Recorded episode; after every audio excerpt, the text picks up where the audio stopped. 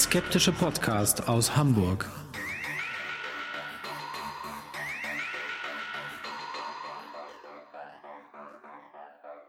Hallo und herzlich willkommen zum 138. Mal bei Hoaxilla, dem skeptischen Podcast aus Hamburg. Wie immer mit der wunderbaren Hoax-Mistress Alexa Hallo alle zusammen. und mir, dem Hoaxmaster Alexander. Und wir machen mal direkt weiter in der Sendung.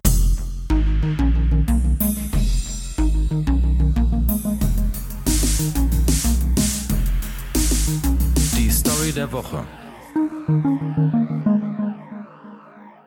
Ja, wir alle wissen, dass in den Weltmeeren so allerlei Zeug rumschwimmt, was da nicht hingehört, was aber nicht viele Leute wissen, was aber wirklich ein, ein krasses Phänomen ist, dass es so ähm, ungefähr ähm, zwischen Tahiti und der Antarktis, also mitten im Südpazifik, ein schwimmendes Riff gibt, was aus Kondomen besteht. Das ist also ein riesiges Ding, was da im Ozean rumschwimmt.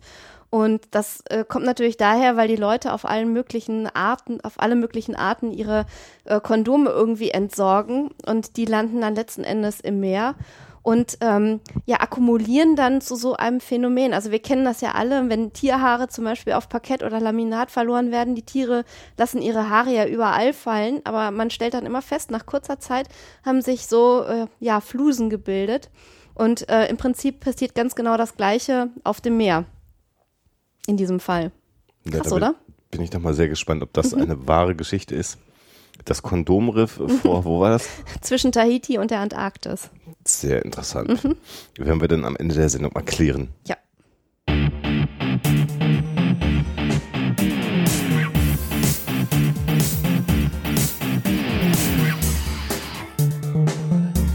Thema der Woche. Ja, in unserer heutigen Episode und in unserem heutigen Thema der Woche, das man bitte unbedingt bis zum Ende durchhören muss an dieser Stelle. Wink. sei dieser Hinweis unbedingt mal gegeben, ähm, haben wir uns mit einem Phänomen der Tiefe äh, beschäftigen wollen ursprünglich mal. Mhm. Das war der Aufhänger. Wenn ich ein bisschen komisch klinge, dann liegt das immer noch an der Erkältung. Ich merke gerade, dass ich ein bisschen nasal klinge. Oh, oh. Das bitte ich zu entschuldigen. Du klingst doch nicht nasal. Nicht? Nein. Na gut. Ich höre mich selber aber sehr na nasal. es ging uns in der Folge, die wir eigentlich machen wollten, um ähm, den Bloop. Ja, den Bloop und andere Unterwassergeräusche. Kurz zur Erklärung, der sogenannte Bloop ist im Sommer 1997 mehrmals aufgezeichnet worden. Das ist ein Unterwassergeräusch, was ja in der Frequenz äh, mehrmals stark ansteigt. Das sieht man also auch ganz genau, wenn man sich dann mal den Audioausschlag äh, anschaut, wenn man das also durchlaufen lässt. Und ähm, ist auf eine Entfernung von ungefähr 5000 Kilometern ähm, von mehreren Mikrofonen aufgezeichnet worden. Stammt tut es aus dem Südpazifik und ähm, dort rund 1, äh, 1500 Kilometer von der Südspitze Chiles entfernt. Du hast jetzt gerade gesagt, es ist mehrmals aufgezeichnet Mhm. worden. Es ist ein einmaliger Event, der von mehreren Mikrofonen aufgezeichnet worden ist. Das Ach muss so, man ja, das ganz ist missverständlich, ja. formulieren. Das hast du gemeint. Genau, Also es ist nicht mehrmals vorgekommen, sondern ein einmaliges Event, was mehrmals aufgezeichnet das wurde. macht es nämlich zu Da sagst du- Besonderen. Genau, genau. Ähm, es kommen noch andere ähm, Unterwassergeräusche ähm, dazu, die, also ein paar sind danach aufgezeichnet worden. Eins ist zum Beispiel schon äh, wesentlich älter, das ist nämlich schon 1991 mal aufgezeichnet worden, der sogenannte Upsweep. Und das ist ein Geräusch, was hier beschrieben wird in der Quelle als äh, eine Art Unterwassersirene, äh, ebenfalls im ganzen Pazifik zu hören gewesen. Und ähm, das ist ein Geräusch, was total merkwürdig ist. Das wird äh, jeweils äh, im Frühjahr und im Herbst stärker, nimmt aber insgesamt äh, im Laufe der Jahre an Intensität ab. Wir werden jetzt erstmal ähm, nochmal ganz kurz sagen, wer das aufgezeichnet hat. Das ist nämlich auch nochmal nicht ganz, ganz unerheblich. Es gibt eine ähm, Regierungsorganisation in den Vereinigten Staaten. Wir sind ganz froh, dass diese Regierungsorganisation inzwischen wieder online ist, dass man da nachgucken kann. Nach dem Shutdown, den es gab. Und zwar handelt es sich dabei um die NOAA. Genau, das ist die National Oceanic and Atmospheric Administration. Und auf der Seite der NOAA findet man das originale Bloop-Geräusch. Äh, und das werden wir euch jetzt mal einmal vorspielen.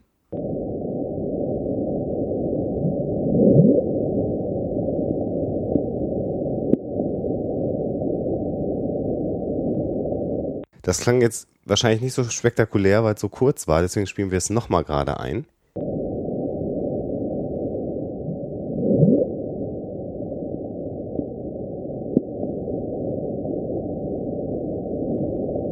So, was die NOAA gemacht hat, ist, dass sie auf ihrer Internetseite dieses Signal in 16-facher Geschwindigkeit abgespielt hat. Ähm, wir werden jetzt mal ähm, noch mal einen Ausschnitt einspielen, weil sonst wäre das drei Minuten lang und würde euch echt, glaube ich, ziemlich anstrengend, gerade wenn ihr das über Kopfhörer hört. Ähm, eine um 16 mal langsamere Version und dann wird relativ deutlich, dass das erstmal merkwürdig klingt und dann sagen wir noch mal was zum Signal.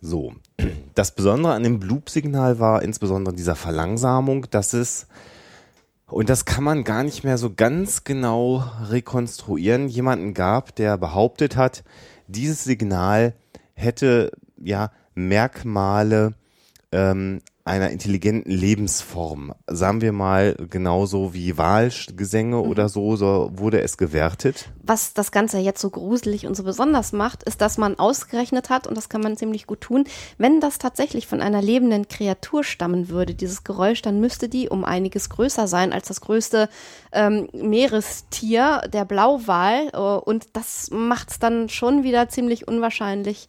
Aber ähm, ja, dazu werden wir sicherlich gleich noch was erzählen. Es gab dann Stimmen, die gesagt haben, vielleicht ist es noch ein unbekannter Riesenkalmar. 97 gab es ja auch noch nicht die Bilder vom Architeutis, ähm, die man gefunden hat. Aber das große Problem ist, Riesenkalmare oder auch der Architeutis machen eigentlich keine Geräusche, weil ihr Körper gar nicht darauf ausgelegt ist, große Geräusche zu machen. Äh, und insofern gab es dann irgendwann Stimmen, die postuliert haben, es muss noch ein unbekanntes Riesenlebewesen in den Tiefen der Meere wohnen, was ja immer wieder auch angeführt wird in diesen Foren und Seiten, auf denen man sich dann natürlich mal umschaut, so wie wir das getan haben, ist die Tatsache, dass gesagt wird, dass man natürlich den Mond deutlich besser erforscht hat und dass da alles das, was auf dem Mond ist, einem deutlich bekannter ist als das, was in den Ozeanen ist. Ähm, was insofern auch stimmt, es gibt immer die Zahl, 95 Prozent unserer Ozeane sind nicht erforscht. Ich glaube, man muss immer so ein bisschen ähm, differenzieren. Die, sagen wir mal, topografischen ähm, Verhältnisse in den Ozeanen, die sind sehr, sehr genau erforscht. Also die Erde ist vermessen, sehr, sehr genau. Dafür hat man Satelliten in der Bodenbeobachtung, die also nicht Satelliten in der Bodenbeobachtung, sondern Satelliten im Weltall, die Bodenbeobachtung betreiben. Und die sind natürlich in der Lage, sehr genau ähm, die Erdoberfläche und auch den Meeresboden zum Beispiel zu vermessen.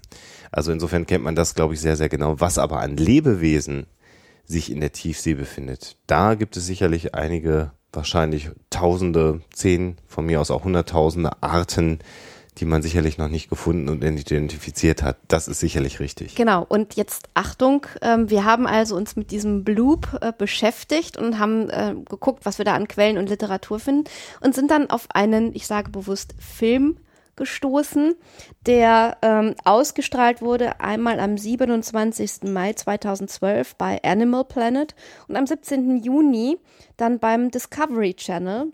Der Film heißt Mermaids The Body Found und handelt von einem Forscherteam, äh, also Ex-Mitarbeitern von NOAA, die den Bloop oder vielmehr ein ähnliches Geräusch äh, aufgezeichnet haben. 2003, korrigiere mich, wenn ich falsch liege. Müsste, müsste 2003 gewesen sein. Ähm, ja. Und es ganz genau untersuchen und in Zusammenhang bringen mit einem Massenstranden von Walen und ganz Erstaunliches feststellen. Sie stellen nämlich erstmal fest, dass dieser, ähm, die, dieser Sound, den sie da aufgezeichnet haben und den sie da untersuchen, ähm, tatsächlich um einiges komplexer ist, als es zuerst den Anschein hatte und dass es sich höchstwahrscheinlich um so etwas wie Sprache handelt. Mhm. Und Sie stellen zudem fest, dass die Wale, die gestrandet sind, offensichtlich von Sonarwaffen des Militärs getötet worden sind, denn sie bluten aus den Ohren und man kann also ganz deutlich erkennen, dass sie durch ein stumpfes Trauma umgekommen sind und ähm, genau Gewebeproben belegen, dass in den Genau. Gewebe Löcher ist und das sind Löcher, die nur durch äh, ja eine äh, ein stumpfes Trauma, also durch eine Schlagkraft letztendlich in den Walen hinten hervorgerufen werden können, äh, was eben für ähm, Ton, da gibt's ja durchaus verschiedene äh, Theorien, die Ton als Waffe ja vorsehen und äh, dass also diese Wale durch ja eine Art Schallwaffe dann letztendlich getötet worden sind, beziehungsweise dann dazu gebracht worden sind, an den Strand zu kommen. Aber die Forscher, die machen sich dann auf die Suche äh, nach weiteren äh, Beweisen, nach Zusammenhängen und nach Ursachen und werden dann zu einem Fund gerufen, der also außergewöhnlicher nicht sein könnte. Ähm, Im Bauch eines großen weißen Hais finden sich Überreste von einer Kreatur, die zunächst einfach irgendwie als, als normales Meeresgetier eingestuft wird, weil man eine Schwanzflosse findet. Ähm, als man dann aber ähm, die also Überreste, die man dann nur noch hat, die paar Knochen, ähm, Schädelreste, äh, ähnliches, untersucht, stellt man fest, dass es sich um ein menschenähnliches Wesen handelt. Und da ist es dann so, dass die, also menschenähnlich heißt, es gibt Hände, ähm, es, gibt wurden einen Becken, menschenähnlichen Schädel, ja. menschenähnlichen Schädel, so wenn, nachdem er rekonstruiert worden ist. Äh, Das Becken wurde gefunden, was definitiv dem Becken eines Menschen sehr, sehr ähnlich sieht. Ähm, Das, was man, du hast die Flosse gerade schon beschrieben, ähm, dann aber sieht, ist, dass von dem Becken aus abgehend der Körper eher in einer ja, Flosse letztendlich endet. Das Wesen aber, nachdem man dann irgendwann mal diesen Schluss gezogen hat, äh, ke- keine weiteren ähm, Flossen hatte, sondern offensichtlich äh, obere Extremitäten mit Händen.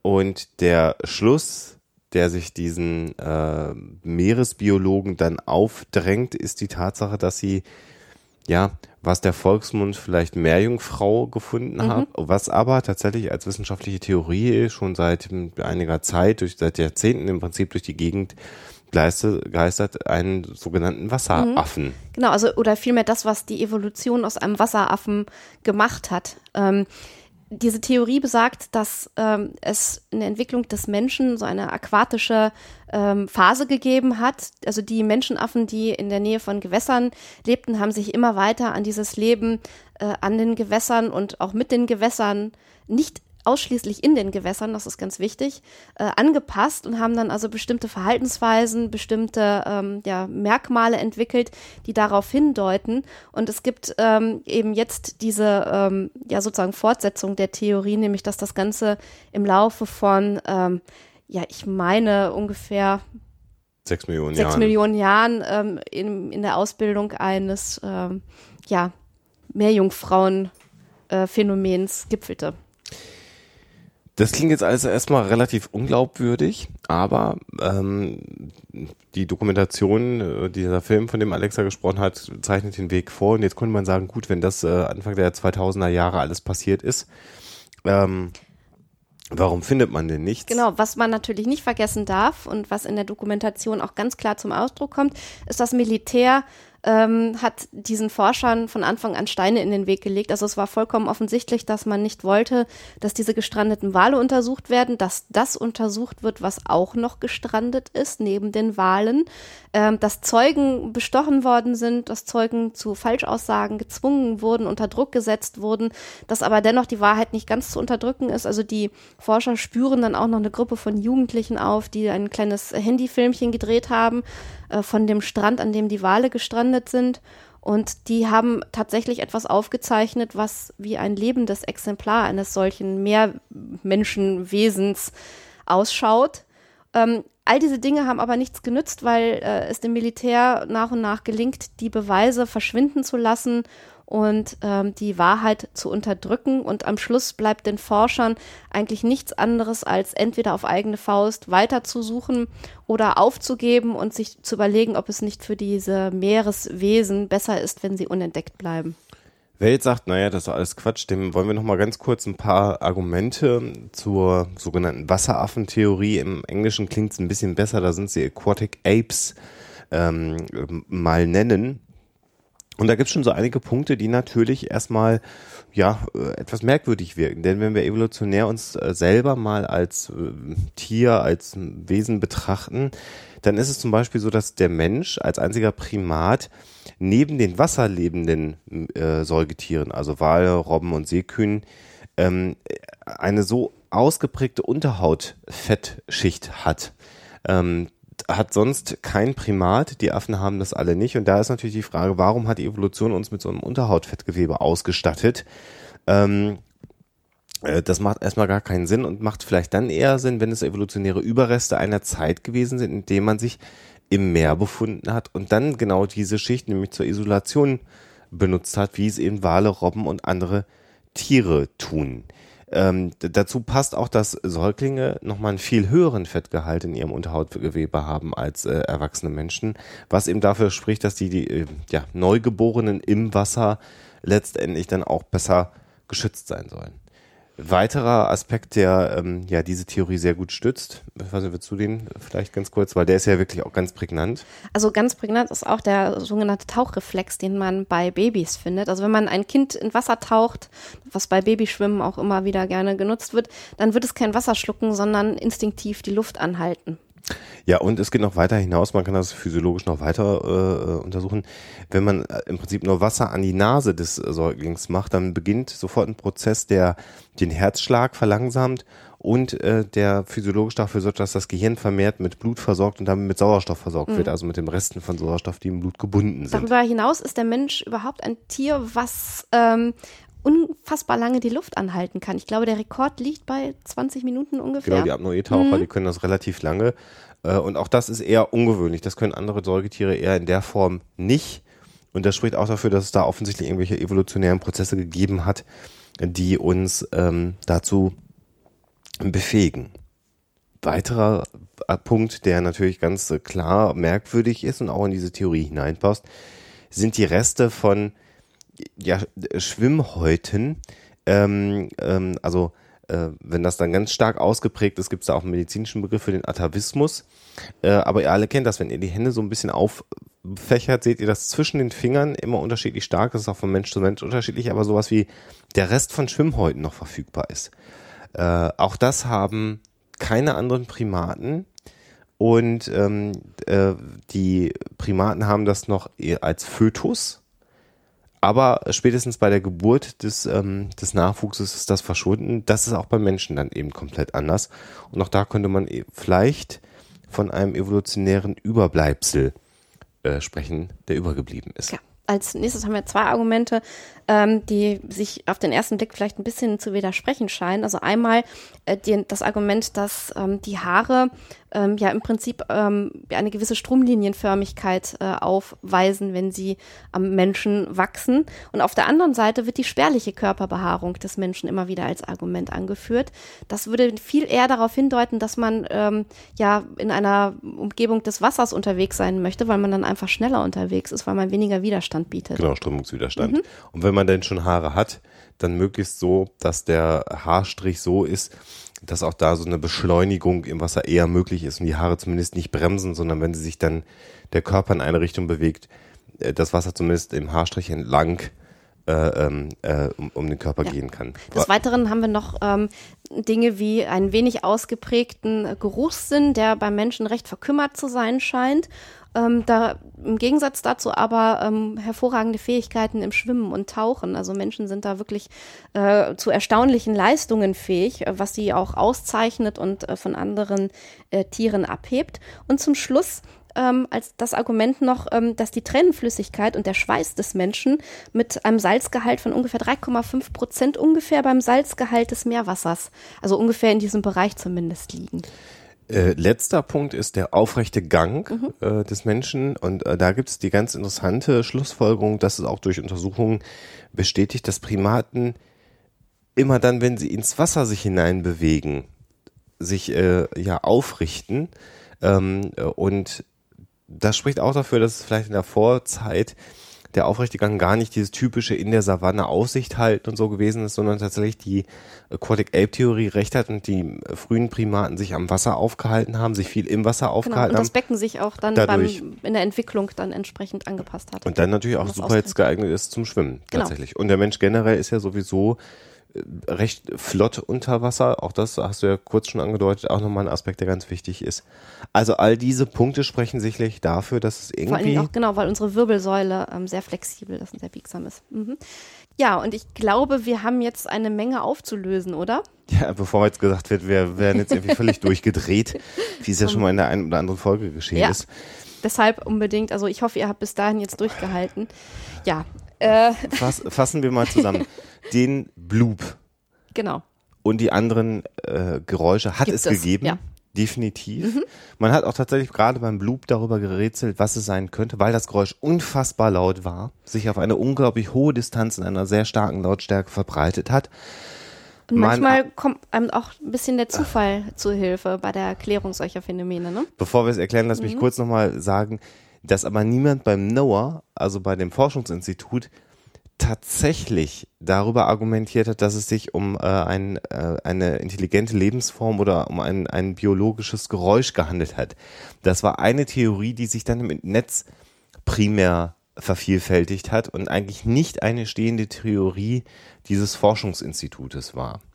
Äh, aber es gab dann, du wolltest es gerade schon ausführen, ein Ereignis, was einem dann doch sehr geholfen hat. Ja, ne? genau. Also 2008 ähm, hat es tatsächlich ähm, sogenannte Icequakes, also Eisbeben gegeben, ähm, die damit zu tun haben, dass sich große Teile eines Eisbergs gelöst haben.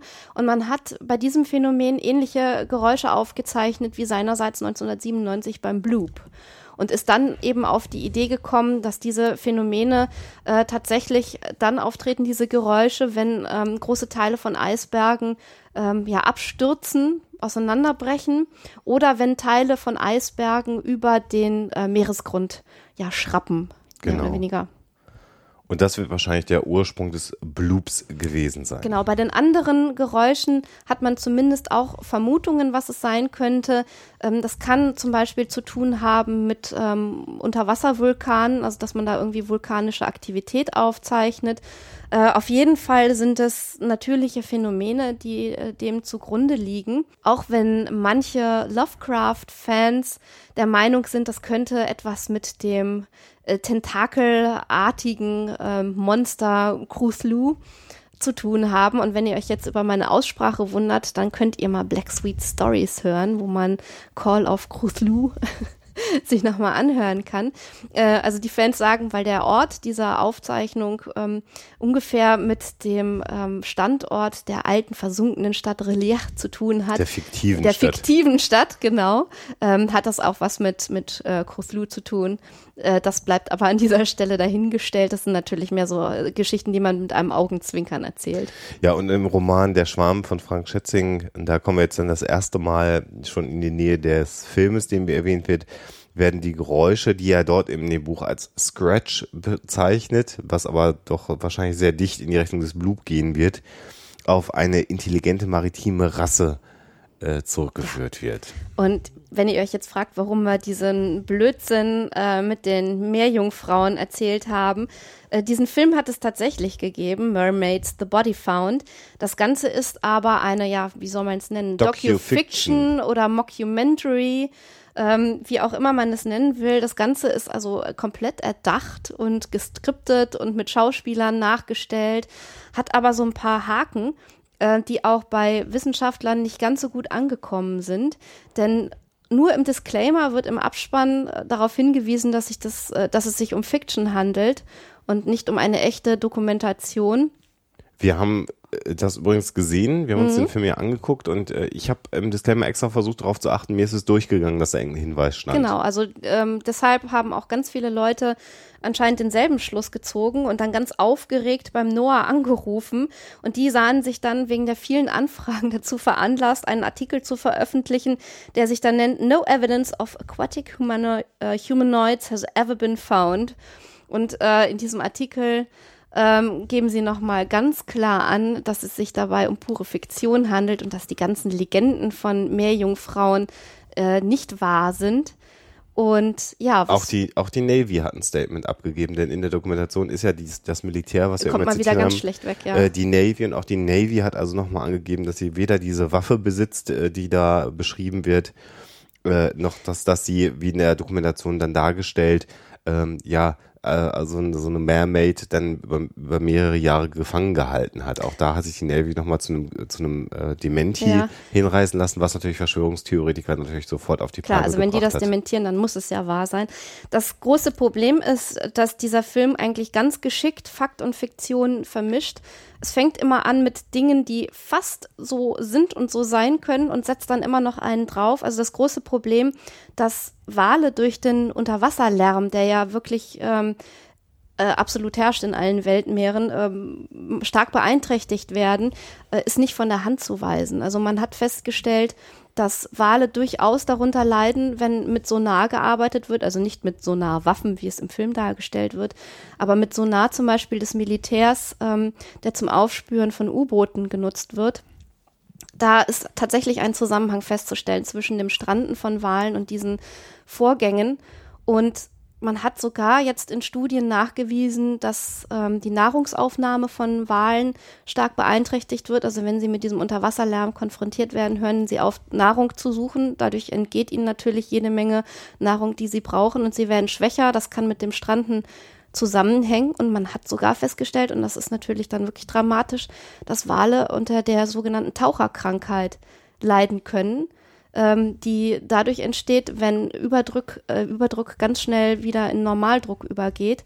Ähm, der im Blut gelöste äh, Stickstoff ähm, verursacht dann eben eine Art Embolie, wenn man so will. Ähm, und das, genau das passiert eben auch den Walen. Ähm, und das ist natürlich mitunter tödlich sogar. Mhm. Äh, Das heißt, die Wale die- kompressieren nicht vernünftig, die tauchen zu schnell auf, weil sie dem Lärm entfleuchen wollen und haben dann Genau. die Taucherkrankheit. Ja, also das ähm, erstmal zum Bloop und zu dieser Dokumentation, aber die Theorie der Aquatic Apes, der Wasseraffen, gibt es in der Tat und all die Punkte, die wir euch genannt haben, die stimmen zunächst einmal. Ähm, wir haben Aber euch jetzt keinen Blödsinn erzählt, aber die Interpretation Das ist der Punkt. dieser Argumente ist natürlich das Entscheidende. Und da können wir jetzt auch nochmal mit den Punkten, die wir euch genannt haben, ein bisschen aufräumen, glaube ich, an der Stelle. Ähm, die und das dicke Unterhautfettgewebe dürfte eher ein, äh, ja, ein Ergebnis der Haarlosigkeit äh, unserer, äh, unserer Rasse sozusagen sein, des Menschen, des Homo Homo sapiens.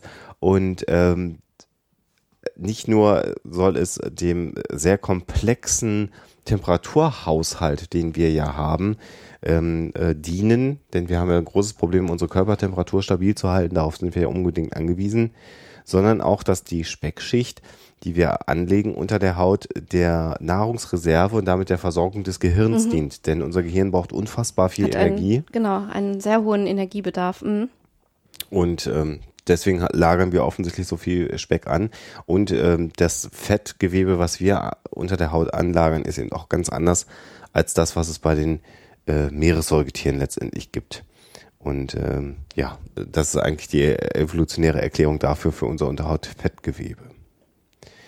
Der Tauchreflex ist ein ja, Reflex, den durchaus andere Säugetiere auch aufweisen bei den kleinen, Ti- äh, ja, Kleintieren, hätte ich jetzt was gesagt, also bei den Neugeborenen. Und das soll tatsächlich wahrscheinlich einfach ein Schutz sein, damit Das die ist- Kinder nicht ertrinken. Ja. Äh, ist auch die Frage tatsächlich, was ich mich immer frage, habe ich jetzt so schnell nicht recherchieren können und gefunden, ob dadurch, dass der äh, ja, Babykörper ja die größte Zeit zunächst mal unter Wasser oder im Wasser sich befindet, nicht auch dem dient, äh, dass es so einen Reflex gibt, weil äh, ja, es gibt ja das Fruchtwasser, in dem das Baby herumschwimmt und da macht es ja auch Sinn, dass das Kind dieses Fruchtwasser nicht in die Lunge bekommt. Und das könnte durchaus auch ein Effekt sein, warum es diesen Tauchreflex gibt.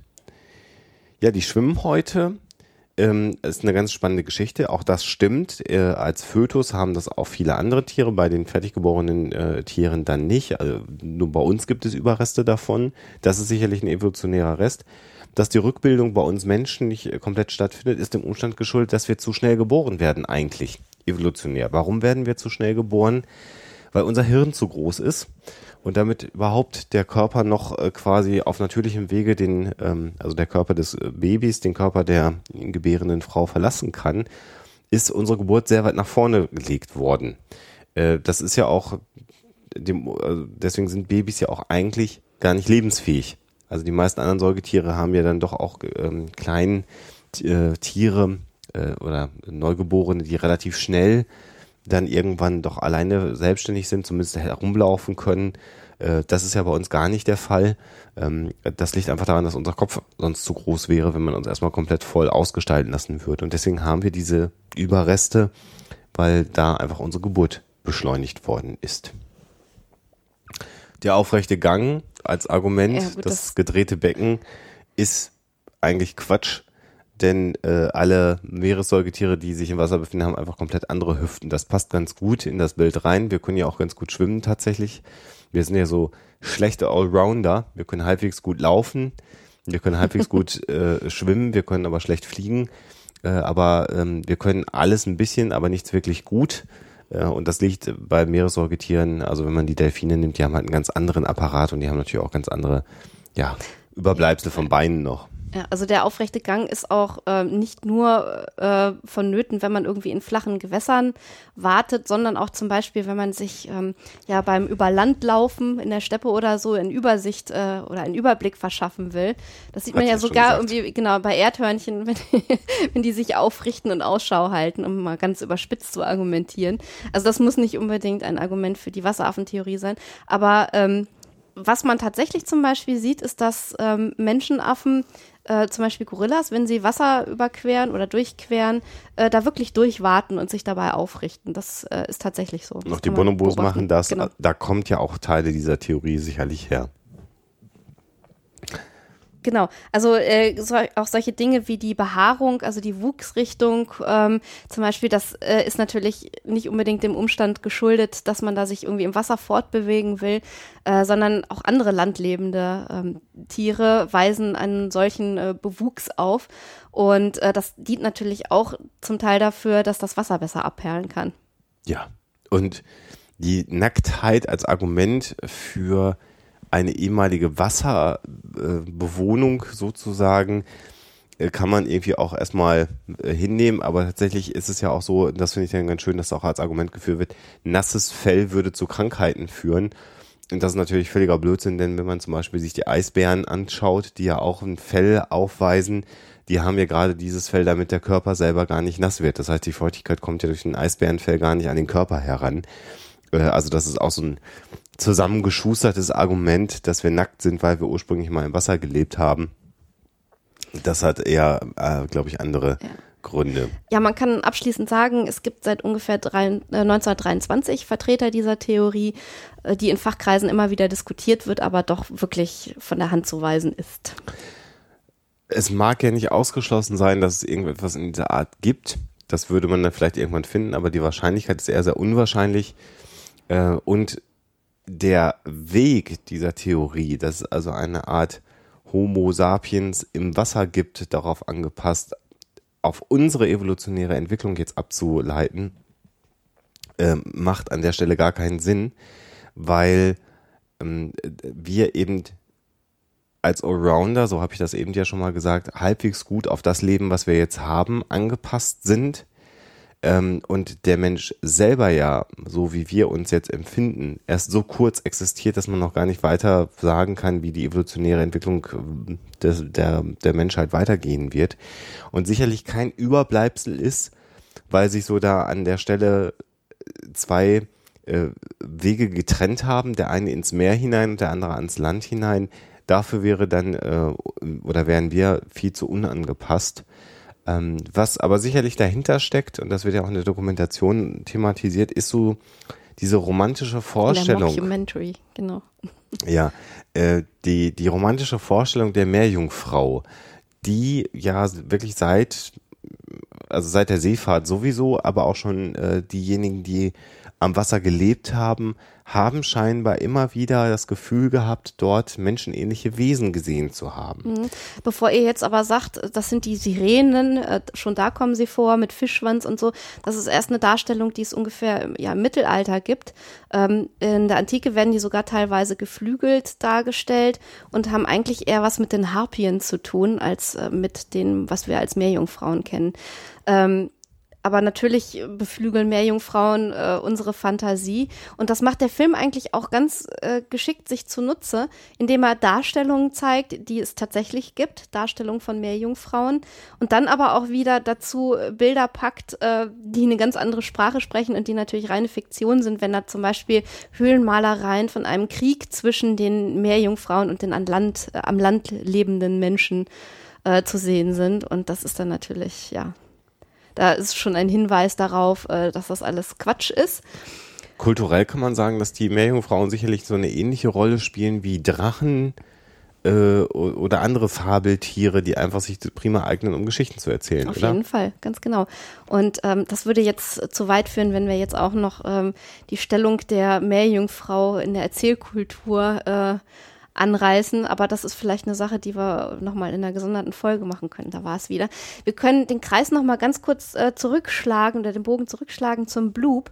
Ähm, wenn jetzt diese Serie oder dieser Film damit arbeitet, dass der Bloop äh, sozusagen als Aufhänger genutzt wird, um nach Meerjungfrauen zu suchen oder auf Meerjungfrauen zu stoßen, dann werdet ihr euch vielleicht erinnern, dass wir ganz am Anfang gesagt haben, wenn der Bloop tatsächlich von einem äh, Wesen stammen würde, dann wäre dieses Wesen wesentlich größer als ein Blauwal und das sind die dort dargestellten Meerjungfrauen in diesem Film auf gar keinen Fall. Also auch da äh, ist definitiv äh, Mumpitz am Start und für uns Deutsche, also für die Amerikaner mal, muss das sicherlich irgendwie eine gewisse Wirkung gehabt haben, aber für uns Deutsche war es eine Katastrophe, einen deutschen Interviewpartner in diesem Film Ja. zu erleben. Das war ja schon ziemlich peinlich, wenn da ein deutscher Fischer auftritt, der eine Geschichte von irgendwelchen menschengefertigten Speeren, die er irgendwie an einem Fisch gefunden hat, erzählt. Und der hat dann also teilweise wirklich eins zu eins äh, amerikanische Phrasen äh, im Deutschen und einen unheimlich starken Akzent. Ja, dann Ja. wirkt das nicht besonders glaubwürdig. Ja, also da gibt's eine Stelle, wo er, wo, wo der äh, Drehbuchautor dieser Sendung gesagt hat, and then I took a picture. Genau. Und dann sagt dem dieser deutsche Fischer, ich mache gerade so Anführungszeichen in der Luft, er sagt dann, und dann habe ich ein Bild genommen mit meiner Kamera. Da sieht man dann natürlich ganz klar, dass das kein Deutscher ist, wo man sich dann fragt, Mensch, da leben doch genug Deutsche drüben. Warum habt ihr nicht einen Deutschen vor die Kamera gesetzt? Und das ist übrigens etwas, was mir immer wieder bei amerikanischen Serien auffällt. Wenn die dann irgendwann mal ein, eine deutsche Figur drin haben, dann nehmen die grundsätzlich amerikanische Schauspieler, die anscheinend nicht ähm, in der Lage sind, warum auch, akzentfrei Deutsch zu sprechen. Tja, Wir fassen außer zusammen. Ist nichts gewesen. Ja, Bloop real, Wasseraffen nein, Dokumentation, ein Riesenaufschrei seiner Zeit und in vielen, vielen Foren, auf vielen, vielen Internetseiten und bei vielen, vielen Verschwörungstheoretikern wird mit dieser Mockumentary, mit dieser Docu-Fiction-Geschichte argumentiert. Äh, natürlich das Militär ganz, ganz doll böse. Und ähm, wir haben versucht an der Stelle das aufzuräumen. Wir werden natürlich den Link euch geben. Die gibt's äh, bei einer bestimmten großen Internetseite, wo es äh, ganz viele Videos immer Der zum Film Gucken ist gibt. lang. Genau, der ist anderthalb Stunden fast lang, aber wir werden euch das mal verlinken, dann könnt ihr euch das angucken und mit dem Wissen, was ihr jetzt habt, macht das wahrscheinlich nochmal doppelt so viel Spaß und hat so ein bisschen was von einer nicht ganz guten, aber halbwegs guten Akte X-Folge vielleicht. Mhm. Ich mag ja sowas, offen gesagt. aber so viel zum Thema Bloop und Wasseraffen. Blub, blub. Und jetzt gucken wir uns nochmal die Kondominsel an. Die Auflösung.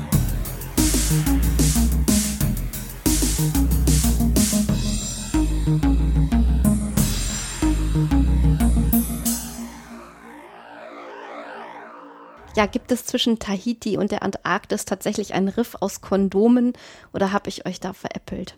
Also dieses Riff gibt es nicht. Ähm, das ist tatsächlich irgendwie, das geistert herum seit so- 1996 ungefähr. Das ist im Internet immer, taucht es immer wieder mal auf. So zwischendurch, man kann gar nicht genau sagen, wie das angefangen hat. Ähm, ist aber irgendwie so eine ganz witzige Geschichte und klingt wesentlich humorvoller als etwas, das es wirklich gibt, äh, nämlich ein Müllstrudel im Nordpazifik. Und das ist tatsächlich ein, ein Riesenproblem, weil dieser Plastikmüll, der da in einem Riesenstrudel unterwegs ist, äh, natürlich auf ähm, das Pflanzen- und Tierleben im Meer ein, eine schreckliche Wirkung hat. Äh, dieser Müllstrudel besteht aus Plastikteilen, die ähm, ja immer weiter zerrieben werden und ein echtes Problem darstellen, weil man irgendwie versuchen sollte, und da gibt es auch tatsächlich Bemühungen, äh, sie irgendwie wieder aus dem Wasser zu filtern.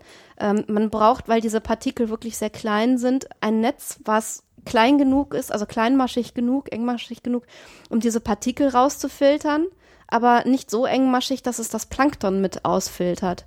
Und äh, das ist tatsächlich ähm, sehr, sehr schwierig zu bewerkstelligen und ein echtes und ziemlich trauriges Problem, denn wenn wir jetzt nicht nur unser Land zumüllen, sondern auch noch das Meer zumüllen, dann ist natürlich ja einiges im Argen. Blöd. Ja. Genau. Damit kommen wir zum Ende einer mal wieder Folge aus der Kategorie Wir erzählen euch Blödsinn und klären es erst am Ende auf. Ähm, äh, noch ein Hinweis sei gestattet, das werden wir verlinken. Sebastian und Alexa waren beim Bayerischen Rundfunk zu Gast in einer also Jugendsendung äh, auf dem, glaube ich, Jugendsender Puls, so heißt mhm. der BR Puls, bei der Spielwiese und sprechen da auch nochmal über moderne Mythen, Geisterjagd und andere Alligatoren Dinge. Und Alligatoren. In, genau. Und die Turtles. Genau. Und wer da mal reinhören will, das werden wir verlinken auf der Homepage, dann könnt ihr euch nochmal die Radiosendung anhören mit den beiden. Und ansonsten wünschen wir euch eine schöne herbstliche Woche und werden uns am Tag der Uhrenumstellung wieder hören. Und bis dahin immer schön skeptisch bleiben. Tschüss.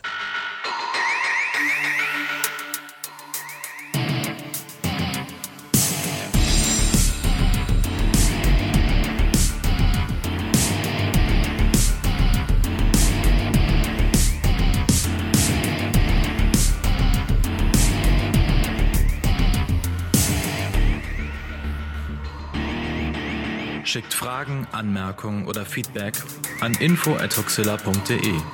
Und wenn ihr mögt, dann bewertet uns doch bei iTunes oder einer der anderen Podcast-Seiten, die uns führen.